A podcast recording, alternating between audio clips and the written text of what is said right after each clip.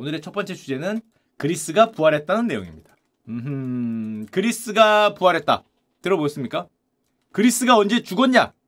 아, 관심 없는 분들은 잘 모르셨겠지만 죽었었습니다. 놀랍게도 죽었었어요. 아, 언제 죽었길래 부활했어요? 죽었었어요. 관심을 좀 가지고 계셔야 돼요. 경제적으로는 돌아가셨다가 이번에 부활한 겁니다. 정말 놀라운 사건이에요. 왜냐하면 이거 부활 못한다고 보는 사람들이 많았거든요. 자, 월스트리트 저널에는 이렇게 떴습니다. 그리스의 위대한 경제가 돌아왔다. 유럽의 말썽쟁이, 유럽의 파탄자가 개혁을 통해 모범적인 시민으로 돌아왔다. 정말 놀랐다. 이 뉴스가 뜬 이유가 S&P가 그리스의 신용 등급을 투자 적격으로 상향을 한 거에 있습니다. 12년 만에 투자 등급에 오른 거예요. 그 전에는 투자 부적격, 투자하면 안 되는 국가였어요. 그러니까 12년 동안 무덤에 누워 계신 거지. 경제적으로는 무덤에 누워 계시다가 땅을 살살살살살 파서 드디어 이 위로 이 손이 나온 겁니다. 예, 구해달라고 손이 이렇게 뻗은 거예요. 그동안은 무덤에 누워 있었고 드디어 땅 파고 나와서 이제 위에 손을 흔들고 있는 그런 상황이라고 할 수 있습니다. 그리스의 신용등급 추이를 잠깐 보면 Standard & Poor's도 그렇고 Moody's도 그렇고 여기 보면은 2010년에서 2013년 사이에 유럽 재정위기 때 완전히 박살이 난 다음에 지금 12년에 걸쳐 올려서 땅을 판 거죠. 저 아래 묻힌 다음에 조금 조금씩 땅을 파고 올라와서 드디어 손을 내민 상황이라고 할 수 있습니다. 물론 3대 신용사 중에서 한 군데만 올렸지만 어쨌건 드디어 부활했다. 자 그런데 아마 모르실 거예요. 그리스에 대해서 잘 이런 위기가 있었다는 거를. 벌써 10년이나 된 사건이니까. 그리스가 어떤 나라입니까? 2010년도 재정 위기, 이거 부채 위기, 한마디로 빚이 많을 때는 신전이라도 팔아서 갚아라라는 아주 모욕적인, 진짜 그리스 사람들이 들었을 때 정말 심각하게 모욕적인 말을 들었던 나라입니다. 이게 실제로 한 말이에요. 왜냐? 당시에 그리스가 빚이 너무 많아서 채무자니까 채권자를 찾아갑니다. 그게 누굽니까? 독일의 메르켈 총리죠. 이거 채무자예요. 채권자. 자세만 보더라도 벌써 채권자잖아. 다리를 딱 꼰 다음에 어 그래 뭐 읊어보고 하니까 읊는 거죠 뭐 이렇게 조금만 깎아주시고 뭐 100억 달러 조금 미루고 10억 달러는 이렇게 하고 저희가 이렇게 하고 저렇게 하고 이거 불고 어 계속 해봐 이렇게 계속 읊는 건데 이렇게 만나서 어떻게든 조금 깎아달라고 채무자로 이제 굽신굽신 거렸죠 그랬는데 독일 국내에서는 독일도 극우가 있잖아요. 극우 정치인들이 절대 깎아주지 마라. 이것들이 다 써놓고 거기서 돈을 달래. 이게 진짜 한 말입니다. 섬을 팔아라 이 망한 그리스야. 아크로폴리스 신전도 팔아라. 이거 신문에 대문짝만 남겨놨어요 당시에. 그리스는 아크로폴리스 신전 팔아라. 사줄게. 야, 띄워오자. 빚 깎아달라는 소리는 하지 말고 너희들이 갖고 있는 문화 유산과 섬 팔아라. 우리가 사줄게 어 뭐 이런 얘기를 해서 그리스 사람들의 마음에 상처가 많이 났죠. 우리로 치면은 뭐, 뭐 광화문 팔아라 뭐뭐 뭐 그런 거잖아요. 뭐 훈민정음 해례본 갖고 와라 이것들아 뭐 그런 거니까. 독일에서는 네, 그리스는 극단적인 긴축과 자산 매각을 해야 된다. 자산 몽땅 내다 팔고 밤낮 가리지 말고 소처럼 일하고 연금 보장 이런 거 하지 말고 어디 니들이 빚쟁이가 돈을 받아 돈 같은 거 다 싹싹 모아서 임금도 깎고 해서 어디에다 해라? 독일에 줘라. 세금으로 다 뽑아갖고 그래야지 어디 빚쟁이들이 지금 말이야 라고 독일에서 얘기를 했죠 그래서 그리스 사람들이 대단히 충격을 받았던 때였는데 저 이때 애널리스트 저 기억이 나는데 당시 유명한 애널리스트 분하고 얘기를 했었는데 이런 얘기를 했어요 자기가 보기에 이 빚은 절대 갚을 수 없는 수준의 빚이다 빚이 너무 많다 뭐래더라? 2, 30년 내 희망이 없다. 그리스 부채가 너무 많아서 당시 총 부채가 458조니까 그리스 규모에 비해서 부채가 너무 많다. GDP 대비 177%. 대한민국이 보면 뭐, 뭐 대한민국 입장에서는 뭐 그리 크지 않을 수도 있는데 우리나라 개인 부채가 얼마더라? 뭐 크지 않을 수도 있는데 그거 뭐 개인이고 이건 국가가 가 진 부채니까. 어, 하여튼 이런 그렇게 얘기했습니다. 당시 애널리스트가 절대 갚을 수 없을 정도로 많은 빚이다. 그리스는 사실상 망했다. 아마 못 갚고 디폴트 했죠 실제로 못 갚고 나중에 어떻게든 탕감을 해야 되지 않을까라는 얘기를 했는데 무려 12년에 걸쳐서 땅을 파더니 살아 돌아온 겁니다. 자 그럼 어떻게 살아 돌아왔을까? 그리고 어떤 일이 있었을까? 잠깐 역사를 뒤로 돌려보면 아버지분들이나 형님들은 너무나 잘 아시는 그리스의 지도자가 있습니다. 안드레 파판드레오라는 분이 있어요. 1980년대 그리스 지도자인데 요 분입니다. 그리스 총리를 몇 년입니까? 거의 10년 넘게 했어요. 1980년대도 하고 90년대도 하고 놀랍게도 이분의 아버지도 요리오스 파판 드레오라는 분인데 아버지도 그리스 총리야. 그러니까 부자가 그리스 총리입니다. 근데 이 안드레 파판 드레오라는 아저씨가 복지 정책이나 부의 재분배 그러니까 엄청 퍼준 걸로 유명해요. 하지만 국민의 지지를 절대적으로 받았죠. 엄청 퍼주다 보니까. 그리스의 GDP 대비 국가 부채 추이가 여기가 파판데오 아저씨가 있던 때인데 쭉 올라갑니다. 20% 언저리였거든요. 대단히 건실한 국가였는데 한 80%까지 올라가요. 돈을 쓰다 보니까. 그래서 요 한 100%까지 올라갔을 때 사실은 구조 개혁을 한 적기가 있었습니다. 요때 구조 개혁을 했으면 그래도 부채를 어떻게든 좀 줄였으면 그리스가 문제가 없었는데 이때 경고도 많이 나왔어요. 줄여라. 그런데 실제로 구조 개혁을 못 했죠. 자, 왜 그랬을까? 당시에 그리스는 무역이 좀 약하고 성장률 좀 낮았어요. 재정 적자도 많고 부채도 올라가고 그래서 그리스한테 한 줄기 빚이 오는데 그게 2001년에 바로 유로화를 도입한 겁니다. 유로화를 도입해서 이 어려움을 난관을 타개하겠다. 이게 사실 지금 와서 보면 어, 자기 목에다가 줄을 매단 다음에 목에 이게 건 건데 당시에는 그렇게 생각 안 했죠. 그리스 화폐 드라크마를 유로화로 전환합니다. 왜냐하면 부채가 많잖아요. 지금 나 부채 많은데 유로화를 쓰면 이자율을 낮출 수 있어. 왜냐하면 독일하고 같이 쓰잖아. 독일하고 통화를 같이 쓰니까 이자율이 얼마나 내려가? 금리가 내려가고 인플레이 내려갈 거야. 그 독일하고 통화를 같이 쓰니까 투자도 많이 들어오지 않을까? 이런 생각을 하면서 유로화로 전환을 합니다. 그리고 실제로 유로화 도입을 한 다음에 금리가 내려가니까 그리스로 자금이 물밀듯이 들어오면서 그리스 GDP가 쫙 올라요. 그리스 최고 호황기입니다, 이때가. 부채가 상당히 높게 차 있어서 사실 이거를 금리 놓고 이렇게 구조조정을 했어야 되는데 유로화를 도입하니까 금리가 낮으니까 더 지른 거예요. 한 번 더 지르고 막 그래갖고 한 번 GDP가 뻥튀기가 돼요. 근데 문제는 이게 빚이었어. 부채 비율도 같이 올라가는데 인식을 안 한 거죠. 쭉쭉 큰 폭의 성장을 합니다. 이 정점을 찍은 게 언제냐? 요 2004년 쫙 올라갈 때. 여러분도 봤어요. 그리스의 정점. 언제입니까? 아테네 올림픽. 2004년. 이게 그리스 리지 시절, 리지 시절. 쫙 엄청난 성장. 2005년 세계 삶의 질 순위 그리스 22위. 프랑스 25위, 독일 26위, 영국 29위. 무슨 말이에요? 채권자보다 잘 살아. 채무자인데 올림픽도 하고 이 올림픽 하느라고 한 15조 이상 나갔거든요. 이것도 적자고 이것도 도화선이 됐다고 얘기를 많이 해요. 너무 돈을 많이 썼다. 채권자보다 잘 사는 채무자의 국가가 된 거예요. 근데 몰랐지. 이때 몰랐어요. 그렇게 채무자의 국가인지를 몰랐고 방금 전에 얘기했듯이 그 모든 것들이 사실 빚과 공공지출, 정부 적재에 의존한 성장이었죠. 공공지출이 급증하고 공공군 임금도 올려줍니다.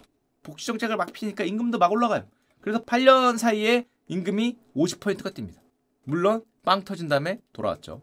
돌아온 게 아니라 더 내려갔는데 하여튼 그러면서 정부가 돈을 쓰고 공무원들 임금 올려주고 막 이것저것 하다 보니까 쫙 이제 한번 질러서 올라갔죠. 당시 그리스가 요런 느낌. GDP 대비 부채가 가장 많은 상황이었는데 국민들의 삶의 질은 상당히 높았던. 금리도 상당히 낮았던. 경제가 약한데 금리가 낮아. 왜냐? 독일하고 통화를 같이 쓰던 이제 그런 게 있었죠. 자, 이게 쭉 갔으면 행복한데 버블이 이렇게 있으면 터집니다. 언제 터집니까? 항상 이럴 땐 그날이 오죠. 언제? 유동성이 감소하는 그날이 옵니다. 유동성이 감소. 저게 빚이라는 게 누가 계속 넣어줘야 불이 떼지. 그 불을 빼면 어떡해. 내 거면 상관없는데 불을 빼는 순간에 이제 문제가 생기죠. 2008년 금융위기가 빵 터지니까 약한 곳부터 도미노로 문제가 발생합니다. 유동성이 빠져요. 돈이 외국인 자금이 썰물처럼 빠지고 국가 세수가 떨어지고 재정 적자가 심화됩니다. 기업 활동도 안 되고 세금이 걷던 안 거쳐. 옛날처럼 낮은 금리로 뭘 돈을 빌려서 더 풀고 더 풀고가 안 돼요. 금리가 폭등을 하지. 그리스 위험하다는 거 소문 나니까 금리가 엄청나게 올라가는데 말도 안 되게 올라가. 몇 퍼센트까지 올라갔다. 이게 한 30%까지 올라갔을걸요? 독일 정도의 4에서 5% 정도의 금리에서 30%가 넘는 금리를 맞으니까 차입 비용이 상승하지 안 되는 거야. 더 이상 차입도 안 되고 돈도 안 되고 순간적으로 이게 무너지기 시작합니다. 버블이 그대로 터지는데 감당이 안 될 정도로 터지죠. 그래서 순식간에 세수도 줄고 유로존에서 안 그래도 가장 높은 수준의 부채를 안고 있었는데 이게 빠바바바박 치고 올라오면서 이제 200%까지 육박을 하고 이때 그리스는 되돌릴 수 없는 강을 건넜다라는 표현을 많이 듣죠. 하지만 그래도 아직 희망이 있는 줄 알았어요. 왜? 문제는 지금부터 등장을 합니다. 이때 2009년 그리스의 위기를 구하기 위해 등판한 구원투스가 바로 이름도 어려워요. 게오르기오스 파판드레우인데 아까 안드레 파판드레우의 아드님 되시는 분입니다. 이게 무슨 말입니까? 3대가 총리를 할아버지 아들 손자 대단한 그래서 제일 유명하죠 파판드레우 하여튼 저 아저씨가 총리로 나서면서 이런 얘기를 했어요 걱정하지 마라 내가 경제지표 쫙 살펴봤더니 갚을 수 있어. 그리스 경제는 그렇게 힘든 긴축 정책을 안 해도 고칠 수 있어. 그 정도 빚 문제 없다. 내가 자세히 살펴봤어. 학자들 데리고. 문제 없더만 나를 시켜주면 긴축 정책을 안 하고도 이 문제를 해결하겠다. 나를 총리로 만들어 달라. 그래서 실제로 당선이 돼서 자기가 정부의 수장을 맡고 이제 뭔가를 해보려고 했는데 여기서 정말 놀라운 사건이 펴집니다. 이게 사실은 제가 보기에 엄청나게 컸어요. 절대 이러면 안 되는데. 그게 뭐냐? 기존 통계가 거짓이었어. 이게 말이 안 돼. 통계가 죄송한 표현인데 가라였어요. 재정 적자가 그때까지 6.7로 알았어. 이 정도는 해결할 수 있습니다. 하고 들어가 보니까 12.7이야. 어, 놀랬는데 다시 이유가 조사해 보니까 15.4야. 야 이거 두배 반이 넘었어.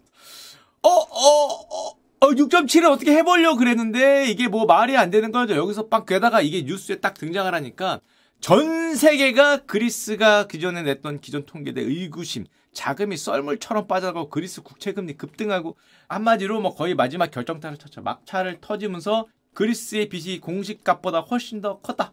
그러면서 나오는 말이 그리스는 지금 현재 역사상 최대 규모의 구제 금융이 필요하다. 실제로 일어났죠. 역사상 최대 규모의 구제 금융. 3천억 달러가 넘는 구제 금융이 필요하다는 결론이 났고 그런데 그리스한테 또 막 구제 금융을 해 주려고 하니까 채권자 입장에서는 당연히 욕을 하죠. 뭘 요구합니까? 허리띠를 졸라매라. 저걸 확 죽이고 싶은데 너무 커. 게다가 기업도 아니야 국가야. 국가를 죽일 수도 없고 네 위에서 내쫓자니 내 돈 띄어먹고 도망가라는 꼴이고 내쫓을 수 없으니까 세금 인상 그래서 빚 갚아라. 임금 삭감 그래서 빚 갚아라. 연금 장난해 그래서 빚 갚아라. 예를 들면 뭐 달에 100만 원 주기로 약속했는데요. 주지 말란 거죠. 빚 갚으란 거. 개혁을 해라. 그리고 독일 정치인들은 정치인들대로 아까 얘기했듯이 뭐 섬 팔아라, 아크로폴리스 신전 팔아라 이런 소리 하고 있고 절대 깎아주지 마라. 이러다 보니까 그리스 국민 입장에서는 어느 날 세금이 올라요. 내 임금이 반토막이나 내가 공무에서 잘려요. 주기로 했던 연금 안 줘. 자 이렇게 되니까 들고 일어나죠. 악덕 채권자 독일은 물러가라. 독일의 압력은 터무니없다. 이 그리스의 빈곤은 독일 때문이야. 채권자 때문이다라고 이제 들고 일어나는 강력한 시위가 펼쳐지고 당시의 그리스 국채 금리가 아까 말씀드렸듯이 35%입니다. 한마디로 차입이 안 되는 거예요.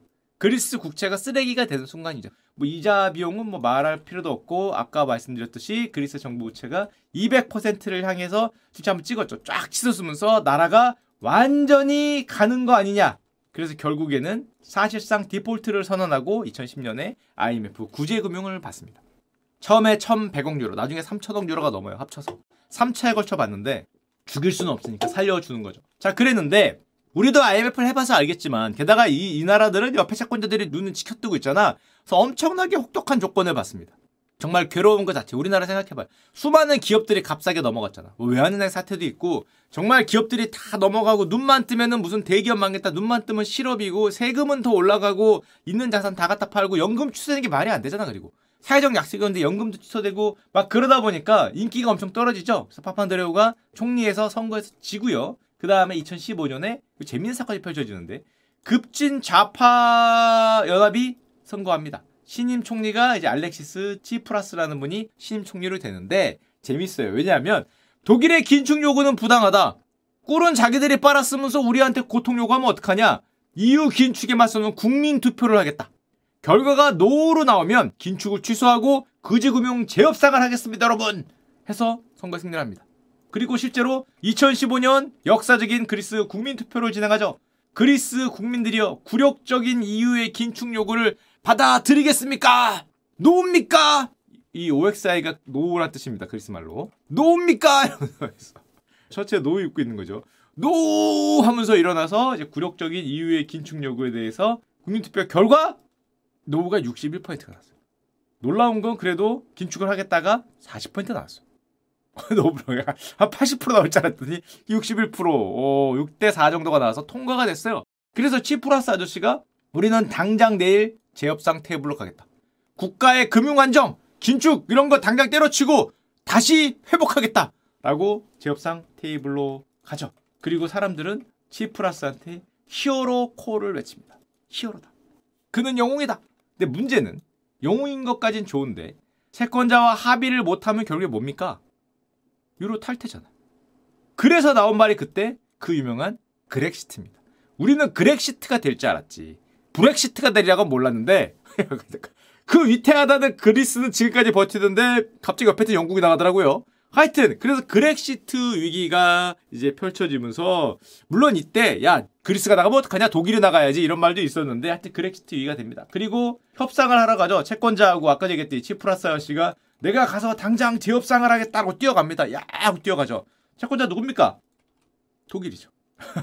최대 채권자. 독일과 프랑스인데 대부분 독일이에요. EU 중앙은행은 독일 은행들이 대부분 뭐 실권을 잡고 있으니까. 근데 문제는 그리스만 그러면 뭐 그래 어떻게 좀 조금 봐줄 수도 있는데 이게 피그스라고 그때 그리스만의 문제가 아니었죠. 유로존 부채 위기. 포르투갈, 이탈리아, 그리스, 스페인, 나중에 아일랜드, 영국까지 다 봐줄 수 없잖아.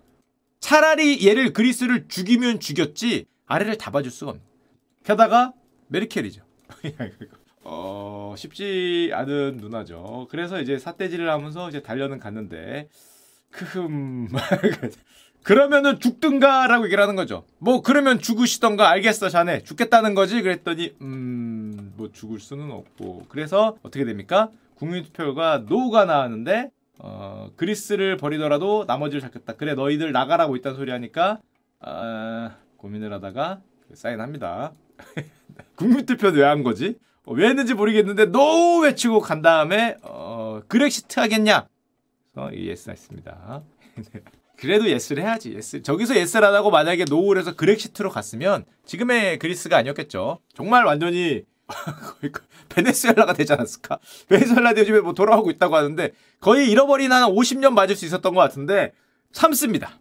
왜냐하면 그리스를 유로에 남기겠다는 것도 이 아저씨 일등의 공약이었고 결국에 법인세 인상, 부가가치세 인상, 세금 인상 한마디로 세금 올리고 갖고 있던 거 다 팔고 민영화 추진하고 공공부문 급여 인하 삭감하고 조기퇴직 폐지 뭐 연금 폐지 다 받아들이면서 그리스가 혹독한 긴축으로 들어갑니다. 정말 가혹한 긴축으로 들어가고 물론 그 전에 이미 청년 실업률이 60%를 넘었어요. 그리스 GDP가 얼마나 가혹한지를 보여드리는 건데 5년 만에 25%가 감소했습니다. 연금 삭감, 금융 삭감, 세금 삭감, 뭐 실업률 막 30%, 40% 직업 다 잃고 말 그대로 극심한 고통에 빠지고요. 이때 그리스가 정말 이를 갈았기 때문에 나중에 훗날 얘기지만 폴란드하고 손잡고 배상금을 독일한테 요구하죠. 무슨 배상금? 나치 배상금. 얼마 달라? 3,280억 달러 달라. 왜냐? 이게 구제금융 받은 돈이거든요. 비슷하기 때문에 퉁치자. 진짜 뭐 이딴 소리를 했지만 씨알도 안 먹겠죠 단체 배상금을 3, 한 400조 되니까 너희 구제금 한 400조 받았잖아 퉁! 없지? 악수! 이렇게 요구했지만 예 악수가 안 됐고요. 어 뭐 이런 일도 있었죠. 나 얼마나 일을 갈았으면은 나중에 타임즈가 이렇게 했었습니다. 독일을 너무 욕하지 마라. 그거 니들 둘만의 문제가 아니고 프랑스도 있고 돈 빌린 사람이 너뿐만 채권자도 독일 하나가 아니다. 어, 동유럽 은행들도 격렬히 반대하더라. 그리스한테 돈 못 받는다고. 독일은 조금 못 받아도 되지만 동유럽 가난한 은행들은 그거 뜯기면 얘네가 망하죠. 얘가 망하니까 반드시 받아야 된다고 난리를 쳤다. 그리고 결국 구제금도 받았는데 왜 그렇게 욕하냐라고 이제 점잖게 나중에 한마디 했는데 자 이런 상황에서 2019년에 지금 여러분들 알고 있는 키리아코스 미초타키스라는 지금 그리스 총리, 아, 그리스 분들 이름이 너무 어려워. 신임 총리가 들어옵니다. 경제 통으로 들어오는데 투자자 친화적인 정책을 실시하죠. 법인세도 인하해서 기업들을 받고요. 정부 예산 엄격하게 하겠다. 구조조정 충실하게 하겠다. 하면서 이제 국제사회 신뢰를 획득합니다. 그리고 결정적으로 정말 길고 긴 긴축과 빚을 조금씩 조금씩 갚는 거죠. 그리고 구조조정 결국에 받아들여서 줄이고 줄이고 줄여서 허리띠를 졸라매 거의 10년 이상을 졸라매고 빚을 갚은 효과가 드디어 나타나기 시작합니다. 인기가 없었던 급여 삭감, 연금 삭감 이런 개혁들 다 결국에는 감내를 했고 세 차례에 걸친 구제금융 패키지를 받은 끝에 그리고 저렇게 투자자 친화적인 지도자가 등장을 하고 그리스가 안정화된다고 생각하니까 국제 투자자들이 다시 들어오죠. 나갔던 투자자들이 들어옵니다. 이 집 망했다고 생각하고 도망갔는데 이제 안정화된다고 생각하니까 돈이 보이잖아요. 이렇게 내려오는 어떻게 자산이 다 안정화되면은 빨리 들어가야죠. 여러분도 그렇잖아요. 가격이 오를 것 같으면 빨리 들어간단 말이에요. 그래서 마음이 급해진 투자자들이 국제자에 복귀를 하죠. 뭐 마이크로소프트, 화이자 등등 많은 기업들이 복귀를 하고 또 결정적으로 나라가 안정화되니까 관광객도 다시 돌아옵니다. 관광객인데요. 코로나 때문에 잠깐 내려왔지만 정말 금방 회복했죠. 그리고 현재 2023년은 그리스 관광업이 기록적인 수입이 예상됩니다. record breaking revenue니까 뭐 역사상 최고 all-time high의 기록적인 수익이 예상이 되고요. 참고로 그리스 GDP의 무려 18%가 관광업입니다.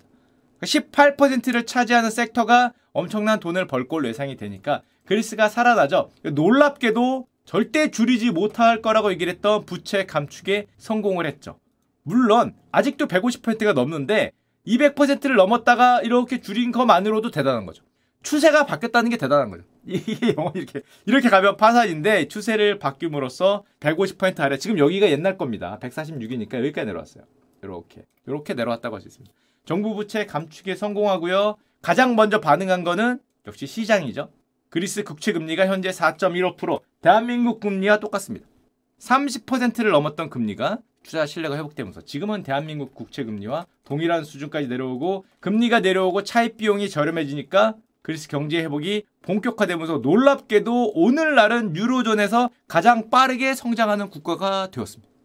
물론 골이 깊었기 때문에 남들은 이렇게 성장할 때 골이 깊어서 이걸 따라가는 성장이긴 하지만 어쩌고 성장률이 가장 높아.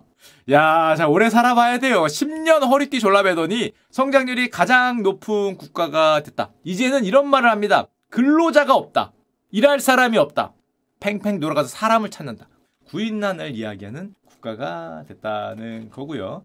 2021년 GDP 성장률 8.4%.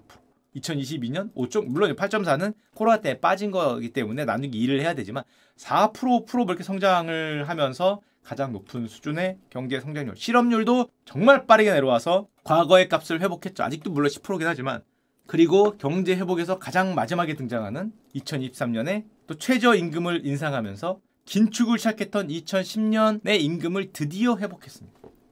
야, 이게 임금이에요, 임금. 임금값이 뚝 떨어졌던 게 드디어 10년 만에 임금을 회복하고요. 물론 그리스 입장에서는 이게 뭐냐? 잃어버린 20년입니다. 그리스 1인당 GDP가 2만 달러를 2022년에 회복을 했는데 이게 언제적 얘기냐? 20년 만에 복귀예요. 여기였어요. 이때는 우리나라하고 비슷한 GDP죠. 우리나라도 이때쯤에 아마 2만 달러 언저리였을 테니까.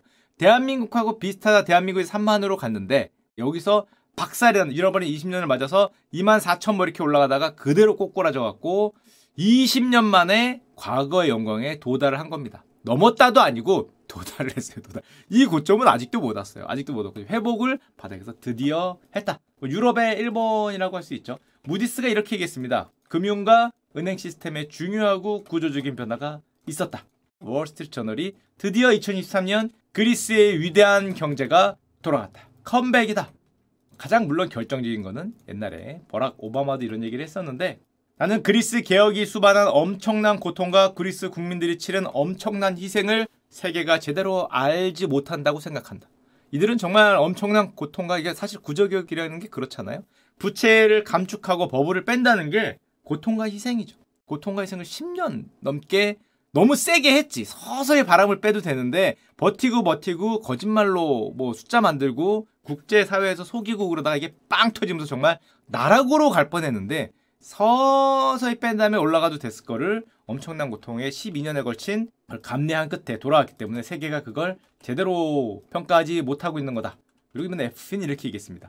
극심한 긴축 조치를 견뎌낸 그리스 국민들에게 경의를 표한다. 이러면서 그리스가 복귀를 한 거죠. 어, 개인적으로는 경의를 저도 표하긴 하는데 야 그렇게 힘들게 하지 말고 미리미리 바람을 뺐으면 사실 아까도 처음에 말씀드렸지만 이게 뭐 쉽지 않죠. 물론 쉽지 않은데 한창 국가 부채 빚이 올라갔을 때 여기 올라가고 그다음에 유로화 이후에 국가가 한창 잘 나가서 국가 부채가 늘지 않고 어떻게 있을 때 여기가 사실은 구조 개혁의 적기였죠. 결과론적으로 보면 우리가 보면 이때 구조 개혁을 잘 했으면 그 다음에 이 뒤에 있는 빵이죠. 빵, 뿜! 하고 터지는 건데, 이게 안 왔을 텐데, 그거를 안 하고 15년 정도 취해갖고, 그대로 빚에 취해갖고 있다가, 그날이 오니까, 이게 바람을 살살 빼도 될 거를 한 번에 빼서 터져버린 이제 그런 사건이라고 할 수 있습니다. 하여튼, 그리스 국민들 대단하고요. 다시 국제사회, 다시 그리스의 위대한 경제가 돌아온 것을 환영합니다.